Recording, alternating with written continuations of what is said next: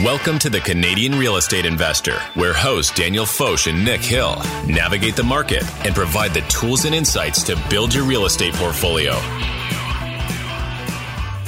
Good morning or afternoon or evening, ladies and gentlemen.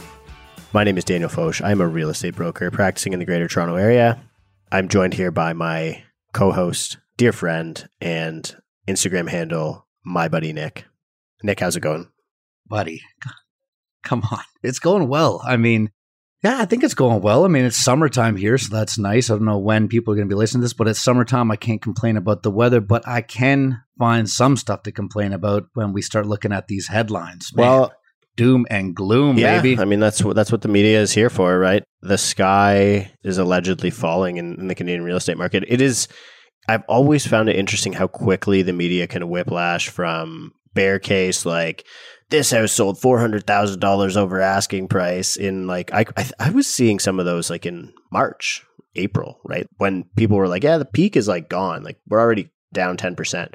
So I think you and I have sort of established the objective here that on a monthly basis, and we would actually encourage our users to submit articles that they want us to kind of unpack. What we want to do is we want to read a couple of headlines, summarize a couple of articles. These are the ones that are going to be the most popular during that period of time. And we're going to distill what this means for the average Joe Canadian real estate investor, how it can help us, how it's going to impact existing holdings that we might have, and how it might impact investment decisions moving forward. So give me an idea of the, and we want to make this again, like a monthly episode. So please send us articles that you want us to opine on, and we will absolutely do it. What articles are we going to be covering today, Nick? Yeah, I mean, we're going to be going over some of the development charges that the City of Toronto has recently imposed and updated. We're going to be going over some of the canceled listings that are at an all-time cancel high. Culture. We're going to be cancel going culture. Make it all the way to, to real estate. Oh, you didn't do that, did you? Come on now. We're going to be talking about H E L O C debt and how Canadians are just addicted to that, and it's majorly on the rise. And we're going to be talking about Canada as a whole has the landlord fever. And you know what? I'm sick. I'm sick with landlord fever myself, so I can't even chirp that one. But Dan's right. We're going to be talking about all of this stuff today. We want to make these episodes reoccurring kind of as a more of a news segment. So, you know, we do the work for you. We do the research. You guys just listen and learn. We also want to start doing the, the C R E A updates on a monthly basis. So any other episodes, as we're still in our infancy here, this is episode six, everybody, as we find our footing more and more and kind of develop a bit more of a track record, I guess, let's figure out what you guys want to hear, right? We're here to give you guys what you want. So C R E A stat updates, occasional news updates, you know, obviously the high level guests, and then some great evergreen content. We're thinking that's how the show is kind of going to evolve. Whatever you want to hear, whatever you want to see, reach out to Dan and I. We're very responsive. We're always looking for feedback. Unless it's mean, then don't talk to us and don't write I a actually, review. You can just, send me just mean feedback, to someone else. But just be aware that like I am insanely nice to people who are mean to me. That's how I deal with it. Like if you watch me engage internet trolls, because I do it very, very, very regularly. I, there's this, I don't know who came up with this idea, but it's called killing someone with kindness. And I don't know if I'm good at it, but I certainly try my best to do it. So. Be mean to me. Just do it. You're a nice guy, buddy. You're great. I, for me, on the other hand, I can't handle it. I'm sensitive. I'll just go cry in the corner, and it's not good for me. It's not good for the podcast. So just be nice, okay? Well, come on. We're working hard here. Anyways, so, let's dive in. Talking about crying. Note. Tell me what's happening with development charges. Aye, aye, aye. Okay, well, so we've all seen the C M H C stuff, the reports on the massive labor shortage, construction costs are still on the rise. It's not a good situation with the amount of homes that need to be built with where we are. We are not on track to do that. And guess what? The Toronto City Council is making that even more difficult. They are now hiking development charges, adding tens of thousands of dollars to the cost of new housing. So for a residential building, charges have gone up forty-six percent. Just insane. So obviously the builders are now saying, well, this is going to result in less homes being built. You charge me fifty percent more. I'm going to be able to do less work because my costs are through the roof. So raising the development charge comes in the wake of the change in the provincial law, which required the city to review and update its charges. a report from the Toronto municipal staff says the city faces sixty-seven billion dollars and a capital bill over the next two decades, and about fifteen billion dollars of that is associated with costs created by new development. So under this plan approved last Tuesday, development charges for detached and semi-detached houses would rise from ninety-three thousand nine hundred seventy-eight dollars, so call it ninety-four thousand dollars, to one hundred thirty-seven thousand dollars for a semi-detached. For an apartment with two or more bedrooms, the charge would rise from fifty-five thousand twelve dollars to eighty thousand two hundred eighteen dollars. For apartments with fewer than two bedrooms, it would rise from thirty-five thousand nine hundred ten dollars to fifty-two thousand three hundred sixty-seven dollars.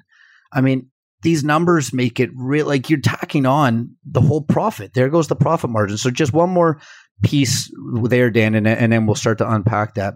So the Greater Toronto Apartment Association noted that the city already falls far short of the amount of buildings required.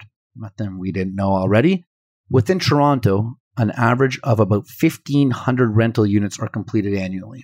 Actually, that number kind of surprised me. It's a little lower than I expected.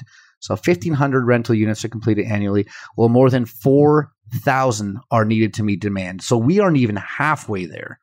Man, what do you think about those numbers? Like when we go from ninety-three thousand to one hundred thirty-seven or fifty-five to eighty, how are developers supposed to make money in this market? They're not, I guess. I, I honestly think that that's sort of the point. Real, honestly, like we've reached this point where you have a government that talks a lot about wanting to create affordable housing, but when push comes to shove, you know, the policy decisions just aren't reflective of that, right?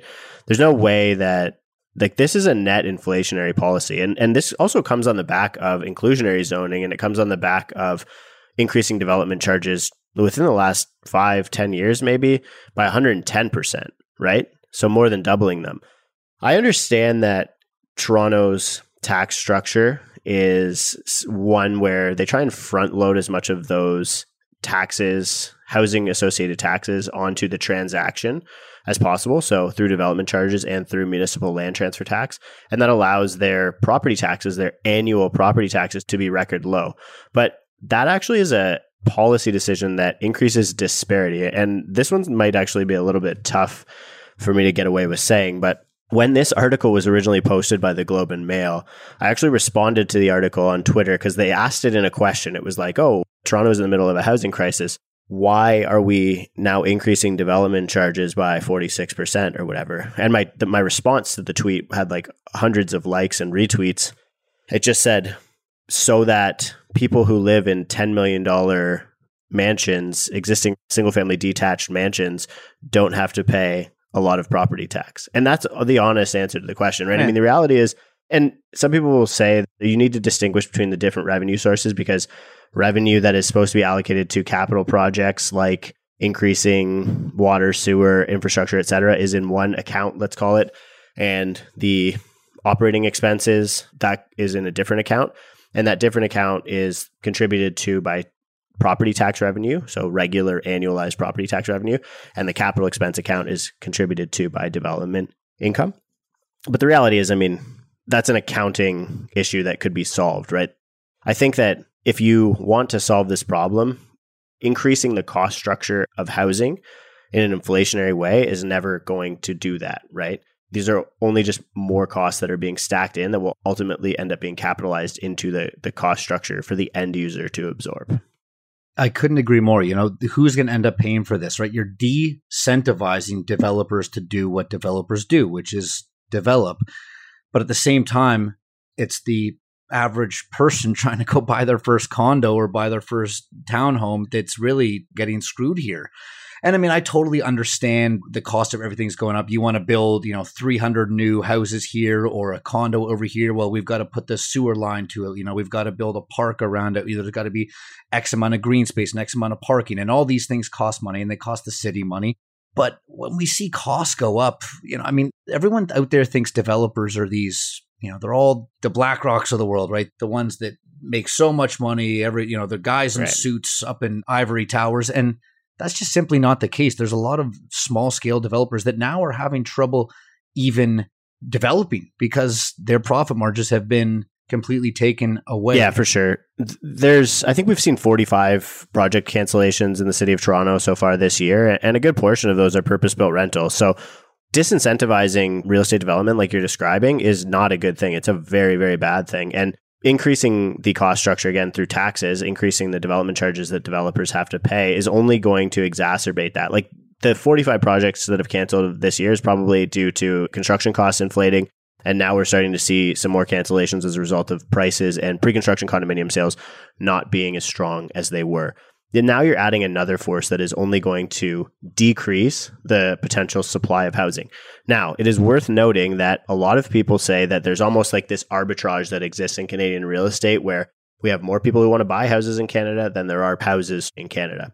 And so eventually, this could potentially expedite our ability to get to an equilibrium in which supply will not catch up to demand as long as we keep those immigration numbers and more people want to buy houses in Canada. I do think that that's relatively correct, but you don't measure the price of a house in people. Your house isn't worth four hundred thousand human beings, as an example. It's worth, right? It, it is. And so and it's worth however much those people are able to pay. And we're starting to see the fact that capital costs and liquidity matters in real estate prices. So I'm interested to see where this one plays out, but this is a supply constriction and it's ultimately a, an inflationary force in the real estate market. So what it means for investors is potentially this is actually a hedge factor down the road, right? It constricts supply, keeps that demand and excess demand territory, and it is an inflationary factor that developers are only going to be incentivized to bring new units to market if the values are going up. So that means that eventually values have to come up for us to meet those supply targets. So as an investor for these types of projects in the city of Toronto, the reality is these are probably hedge factors from my perspective. Yeah, I mean, I would agree with that. It seems that with this, the average person is essentially being forced out, right? I mean, when, when the profit margin disappears for the developer, it's essentially the trickle-down effect. That's a pretty good segue into what we kind of touched on in, in that segment, which is property listings canceled like never before. So property listings across Toronto, and I, I don't think this is a strictly unique problem to Toronto. I think it's probably a more Ontario and maybe Vancouver-centric problem. The rest of Canada probably isn't seeing as much of this as we are in the G T A. But hey, we're in the G T A, and apparently this is the center of the Canadian universe, so we're talking about it. So the fact is sellers aren't getting what they want. Expectations for a lot of people are still from a few months ago, right? Your neighbor sold back in February and got four hundred thousand more than they should have or that was reasonable. And now you haven't gotten there yet. You don't realize that that's done. So now we're seeing listings being taken down. We're seeing them be relisted at lower prices. We're seeing other listings being relisted with new photos or a fresh coat of paint, staging, maybe some increased curb appeal. And some of them are just literally being taken off the market entirely.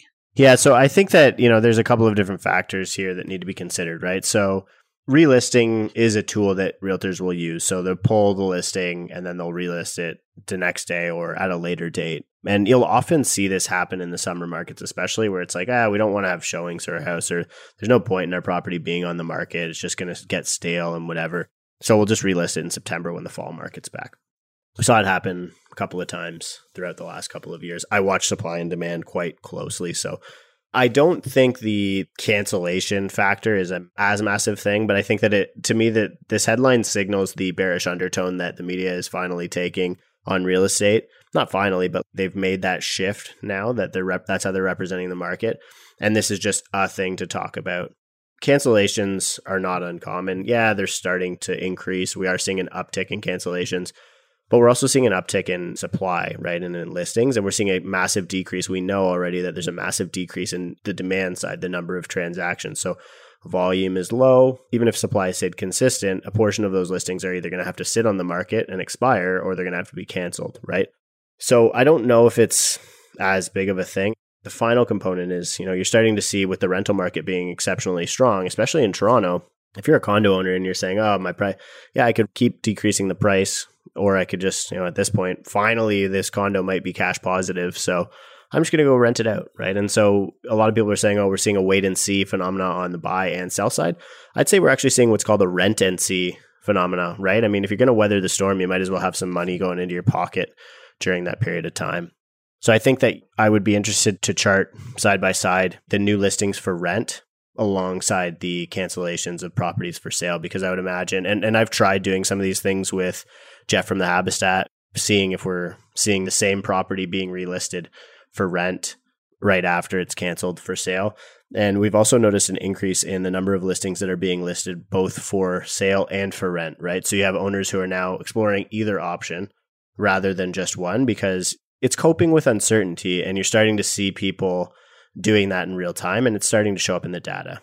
Well, I mean, one, I love a few things you said there. Did you say rent N C instead of yeah. wait N C? Yeah. Okay, so one, that that's a trademark of this show now. That, that's a Dan Foch original. I love that. And I've never heard that before, listing a property for both sale and for rent and kind of seeing what takes. That, that's a very interesting method. And to be honest, that's something I love as an investor, because I, you and I both know this, we talk about it all the time, multiple exit strategies, right? If yeah. you can't get the price you want, how do you weather the storm until you can get that price without losing money, right? How do you service that debt? Yeah, exactly. It's a good way to get exposure to both markets at the same time. And you kind of let the market decide for you, right? So you put it up at a reasonable price on both sides. And if you get an excellent tenant, or if you get excellent potential rents, then that's a good thing. Or if you get a solid offer on the sale side, then you fulfilled one of your two potential strategies on the property, right? I think most people right now have a preference for liquidity, knowing that we're heading into a recession, rates are increasing, getting out of that debt, and having some capital, some dry powder sitting on the sidelines. So you are definitely starting to see a deleveraging and a liquidation from a lot of investors, and where there's still availability in the market, but that liquidity is drying up quite quickly, right? So in a lot of cases, the best case scenario for investors who have a property and they're bleeding out, or it's fine, is to get it cash positive, is to get it yielding, right? And that that's really how you, you know, I mean, I've been consulting with a lot of people, like people on social media who are messaging me saying, oh, I bought in January or February or whatever, you know, they're in, in my comments on some of the charts that I'm posting, et cetera. And they're like, what should I do? And I'm like, well, I mean, your options are pretty limited, right? So let's try and get this thing to produce as much income as they can, you know, especially if you're in a fixed mortgage with a huge penalty or something like that, right? You know, you can't build a time machine and get better advice three months ago. So what's your strategy now? And in a lot of cases, it's it's rented out. I mean, dude, if we could build a time machine, we wouldn't be doing this podcast. I'd be I'd be back probably in the sixties at Woodstock or something. Who knows? What's that, what's that, that scene in uh, Hot Tub Time Machine where the guy goes back and like founds Lugal? Like, exactly. Okay, so before we move on from listings being canceled, I want to just talk about quickly and get your opinion on what this means for the average home buyer, as well as what this means for the Canadian real estate investor. Right. Yeah. So, I mean, I, I would group these two people together, right? They should both be making buying decisions with the same criteria. The reality is we are in a market that is behaving like a buyer's market, even if we aren't statistically in a market that is a buyer's market. And so as a purchaser, you should be exercising as much of the luxuries that a buyer's market gives you as you possibly can, right? And what this means is try and purchase with a home inspection, try and purchase with a financing condition. I'm seeing offers come in on listings that we have with those conditions, and I'm actually encouraging clients to take them, because I'm like, I would actually rather a lot of these things be dealt with now rather than prior to closing. It actually shows prudence to me that people are purchasing sensibly in a market that is risk on, let's call it, right? Yeah. So I think that to me, like the summary is it's become a more favorable market to purchasers. It definitely hasn't become a favorable market to owners on the equity side, but it has become a favorable market to owners on the rent side. So maybe, you know, if you've got some excess space in one of your houses, might be worth thinking about allocating some of that capital that you have laying around to putting in another suite or whatever, right? Because juicing up those returns is definitely going to help in the market that we're in. Totally. And I just want to add a few quick points there. From the mortgage side of things, the Bank of Canada has made it pretty clear that they'll be raising rates again. So be prepared to be paying more. I never advise people to go to the absolute max of their purchasing power. I think that's more important now than ever. And for investors, it's going to be harder to do things like the BRRRR method. It's going to be harder to execute those kind of strategies, because two of the R's in the BRRRR method is refinance and repeat. And you might be getting a better deal now, and you might be able to put those conditions in, which I'm very happy to see that we've come back to reality with those things. But as interest rates go up, be wary of that, right? Work your numbers with a much higher interest rate. Now, that being said, that is a pretty good segue to home equity lines of credit, better known as H E L O Cs, one of Canada's favorite products. So a quick definition of a H E L O C is essentially you can borrow money using the home equity through a home equity line of credit. So you are borrowing against your home. So since you own the equity in your home, you can secure a loan against it. And the H E L O C is secured by your home, which can allow you to access large funds at a low-ish rate. Right now, typically variable rates are usually prime minus something. So prime minus five, prime minus seven. H E L O Cs are typically prime plus, so the prime plus five. So it's not a great idea to sit on it in a lot of cases. Typically have, you know, they're higher than variable rates. And I know they're a little bit of a controversial product, especially in this close circle right here. I can't wait to hear what you have to say about them. But overall, the balance of Canadian H E L O C debt reached, da da da da, drumroll, one hundred seventy-one point two billion dollars. In this May. So then when should a H E L O C be used? What is a good use of a H E L O C? Because I know people that are taking out H E L O Cs to put in-ground pools in, you know, people right. taking out H E L O Cs to go on vacation. What's a good use of a H E L O C for a Canadian investor? The good use of a H E L O C is is nothing. You shouldn't have got a H E L O C to begin with. I mean, there are just so many better types of credit out there. I don't like H E L O Cs. Okay. I, I will start by saying that, but I don't, I don't like them for a couple of good reasons. And the first one is that it's much more abusive to your credit. And when I say credit, to your bureau, than a amortized term loan, right? So if you were to go get the same amount of capital in an actual amortized loan, you are only going to be underwritten by the credit bureau as if, or sorry, next time you go to get a credit product, as if you have to service that payment, right? So if you were to get, let's say you get a H E L O C of one hundred thousand dollars on a twenty-five year A M, that's cut into payments over twelve months, over twenty-five years. On a H E L O C, when you're underwritten to go get the next piece of credit, they will typically on a line of credit assume that you have to service that payment over the course of a year or a much shorter period of time, even if it's over a term, right? Over a five year term, let's say. So that debt obligation shows up and it hurts you a lot more in your T D S and G D S ratios, right? Your total debt service and gross debt service ratios, which we are going to talk a lot more about in the future. But basically, these are just underwriting ratios that banks or other lenders will look at to see how much you can possibly borrow based on how much debt you need to service on a monthly basis. So H E L O Cs hurt you in that respect. The second reason I don't like H E L O Cs is because they're a credit-first product. So they're designed so that you go get the commitment. You've committed yourself to this credit. Even if you don't use it, you have that access to that capital. It's like, I think I maybe mentioned this before, but it's like saying, I'm going to go get a tattoo and not knowing what you want to get and then trying to fill that idea of getting a tattoo with something important, right? And you're almost like theorizing. So to me, it's like you should have an idea of how you want to spend that money. And I would ideally like it to be somewhere where you're going to get a higher yield than you're paying on that debt. So purchasing an investment property as an example, using it to buy a cash flowing duplex or whatever it is. And then you go get your credit. And then you go get, from my perspective, a term loan because the term loan has a predictable schedule. It's less likely to be called by the lender. And the final reason is because it doesn't get you as high of a leverage point and because the rate is often variable, right? So I don't really love, like, I think H E L O Cs can only get you to sixty percent loan to value, right? So if you go get an amortized term loan, when you hear about people doing a BRRRR method as an example, they do what's called a refinance.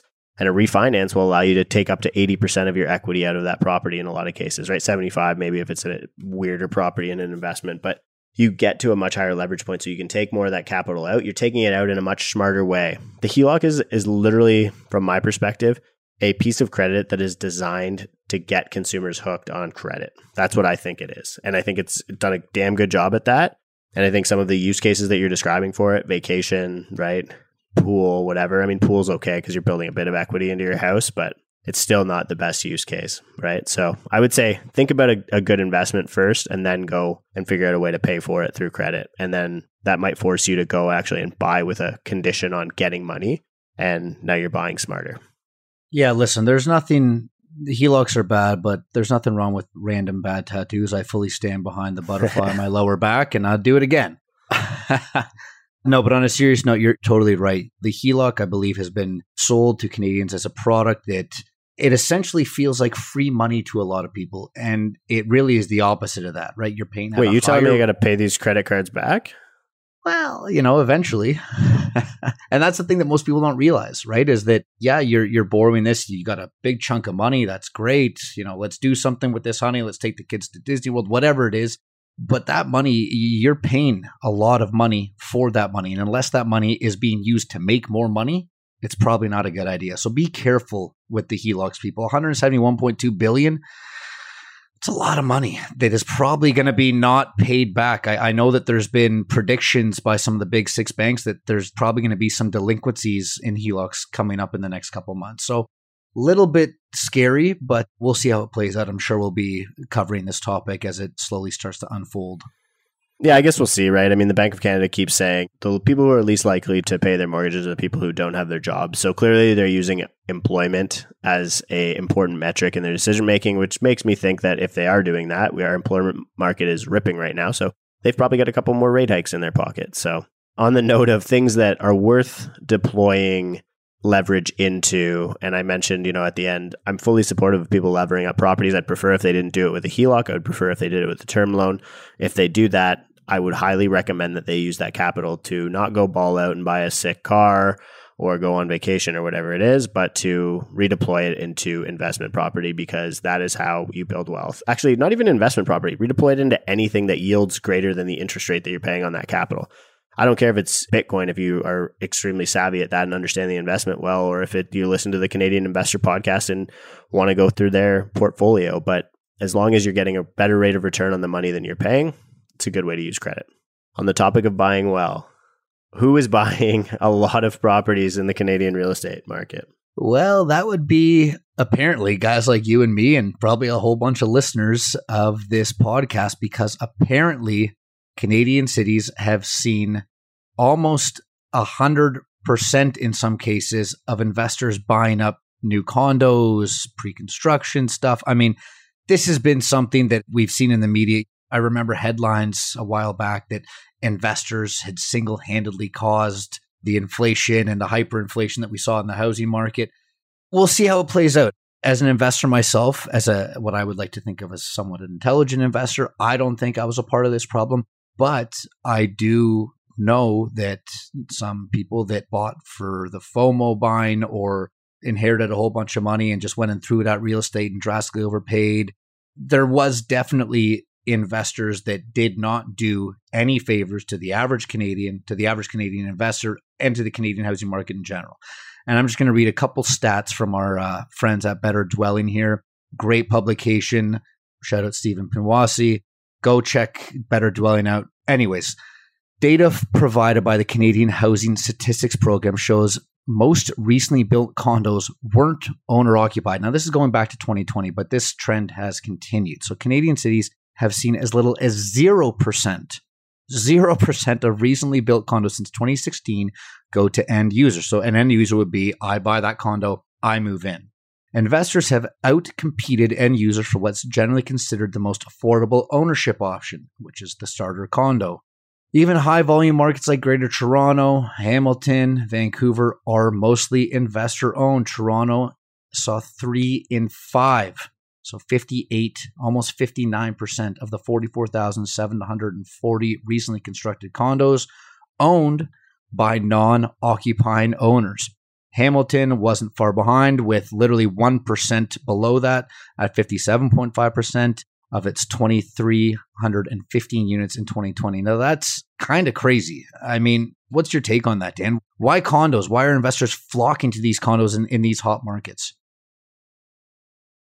Yeah, so there's a couple of things I'll talk about in regards to this article specifically, right? So to answer your question succinctly, investors like condos because they're low management, right? And you can buy them at scale and you don't really have to do much, right? You don't have to go check on the plumbing or whatever. The condo, in a lot of cases, the condo corporation does that for you, or it should.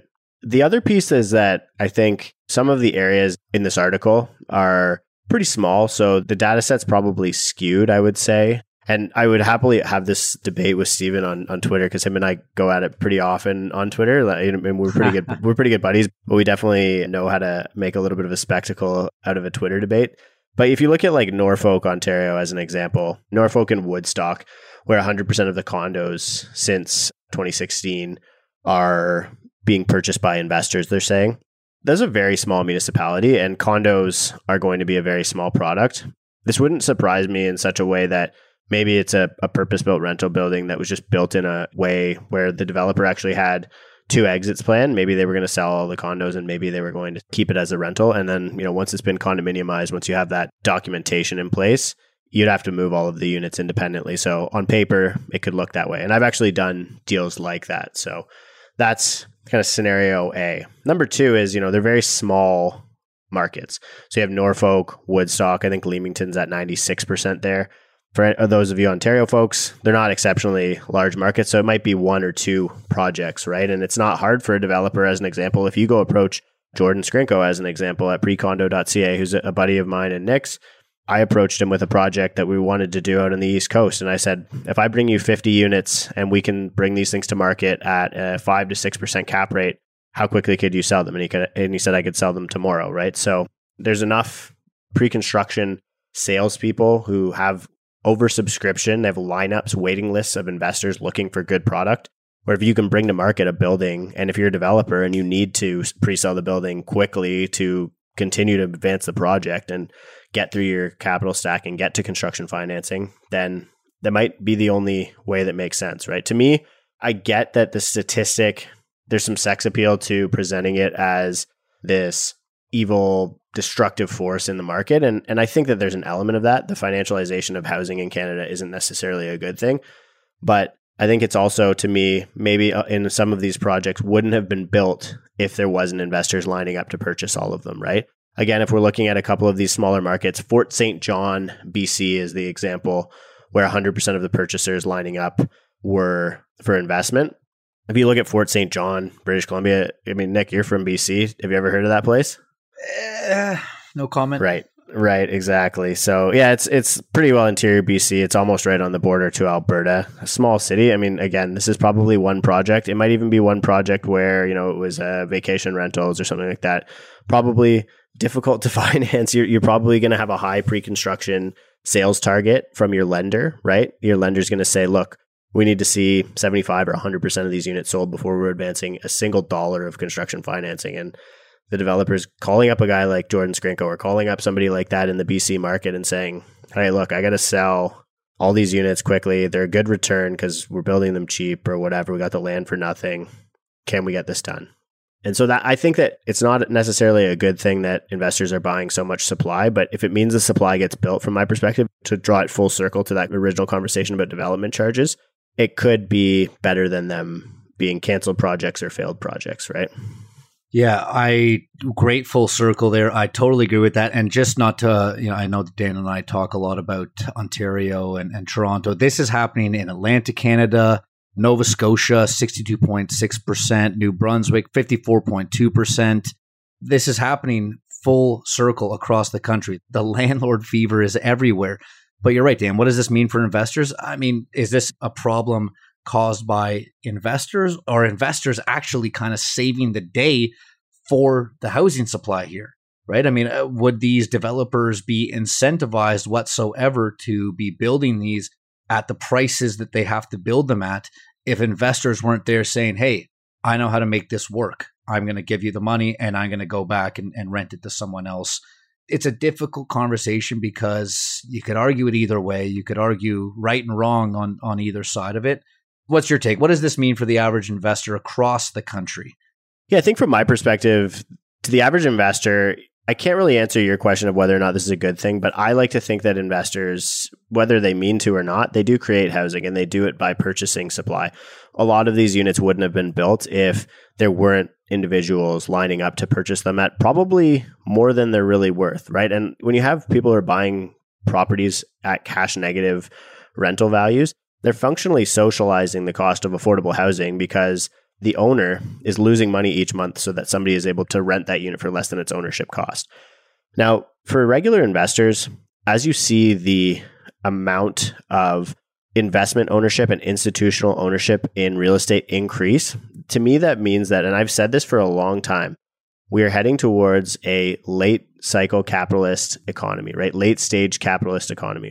you go look at most of the Western world, even America is sort of a little bit further ahead of us on the curve of being highly institutionally owned, right? You're hearing about Black Rock, Blackstone, all of these funds purchasing property in the United States.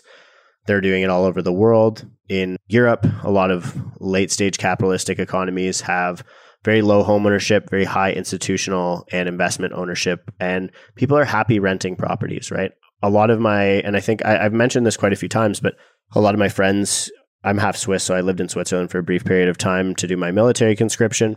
Most of my friends there would have a higher net worth than most of my friends here, and almost all of them do not own their primary residence. I think this is an important distinction because it allows us to detach ourselves from the obsession that we have with housing in Canada, because we have this obsession with housing as a wealth building tool, right? The primary residence, I think, is close to seventy percent of the concentration of Canadian household net worth. And I think that that number probably has come down as prices are coming down, but it's not a good thing from my perspective. I want to see a generation of millennials coming up in Canada who are investing in things that they're passionate about, right? And maybe that's housing, but I don't know, like I'm exceptionally passionate about housing and I don't use my primary residence as a wealth building tool, right? I rent my house and I use my skill set and my passion for real estate to create housing through real estate investment. So I would like to see more and more millennials investing in things the way that I see my European friends doing that and not caring about building wealth through their primary residence, so renting. So what does it mean for the Canadian real estate investor? It means that we're heading towards that late cycle capitalistic economy where you have high institutional and investment real estate ownership. And to me, that just makes it a more competitive landscape for investors where you're competing for assets, you're competing for tenants and all of these things, but it ultimately ends up becoming a more rent-based economy. And I think that we're graduating through that cycle right now. Yeah, I totally agree with that. And I, I think I just want to add one little quote in there from, this is probably one of my favorite quotes I've seen in a long time. And this is from at Strip Mall Guy, at Real Estate Trent. Follow him on Twitter. Genius out there. He says, I don't buy property because I think the value is going up. I buy property because I can make the value go up. So I think that's a great full circle right there as to developers, the charges are increasing, listings are being canceled, H E L O Cs are going through the roof, investors are buying stuff up left, right, and center. It's a confusing time out there. For the average Canadian investor, I think it's time to keep your head down, run your numbers, and figure out how to add value. Don't get all caught up in these doom and gloom headlines. Listen to this podcast. This is where the good stuff happens. Anything else before we uh, wrap this up, Dan? No, I, I think I would completely agree with your sentiment there. I would argue that every exchange that we have in life, every relationship that we have is ultimately an exchange of value, right? And investing in real estate is the same thing. If you can find a way to create value as a landlord or as some other sort of real estate provider, then you should do that. But if you can't, and if you're looking to extract value, if you're looking to create passive income or just generate a yield, then you might be in it for the wrong reasons, or you might, it might just not be the right asset class for you to invest your money in, because there are better passive streams. There are streams where you can pull, and all that you're giving, the only value that that they're asking of from you is your capital, right? The stock market is an exceptionally good wealth distributor in that respect. So make sure that, you know, like when we're looking at a real estate market that is not exceptionally favorable and it's causing us to rethink our relationship with real estate and whether or not we even like real estate as an asset class or an investment, because we've been peddled it as this super sexy be all end all investment opportunity for Canadians. Maybe it's not that. And maybe we should be thinking about getting into it for the right reasons. And that's what I'm about. And that's what I think this podcast is about. It's how do we do that as real estate investors? Boom. Love it. Okay. That's it today, folks. Thank you so much for listening. It means a lot. It would mean even more if you liked, rated, reviewed, share it with a friend. Reach out to Dan and I on social media. We're responsive. We want to hear from you guys. So please send us your questions, send us your compliments, send Dan the mean stuff. Don't, not me. Come on, guys, please. And uh, yeah, we'll see you next week. The Canadian Real Estate Investor is for entertainment purposes only and not financial or investment advice. Always do your own due diligence. Nick Hill is a mortgage agent with Premier Mortgage Centre, license number one zero three one seven, and a partner in G and H Mortgage Group. Agent license is M two one zero zero four zero three seven. Daniel Foch is a real estate broker at Royal LePage or Community Realty, a member of Royal LePage Commercial, and a licensee with the Canadian Real Estate Association, Ontario Real Estate Association, and a member of the Toronto Real Estate Board.